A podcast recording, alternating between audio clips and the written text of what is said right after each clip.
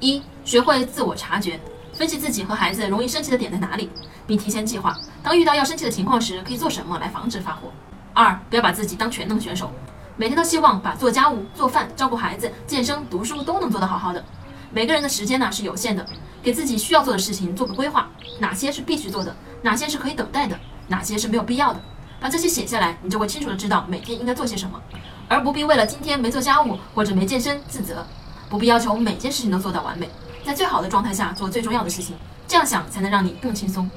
三，当你真的很累的时候，就和孩子互换角色吧。孩子很喜欢照顾人的，因为这样他们会觉得自己是被人需要的。当你的角色是孩子时，也是示弱的时候，还可以帮孩子建立自信心。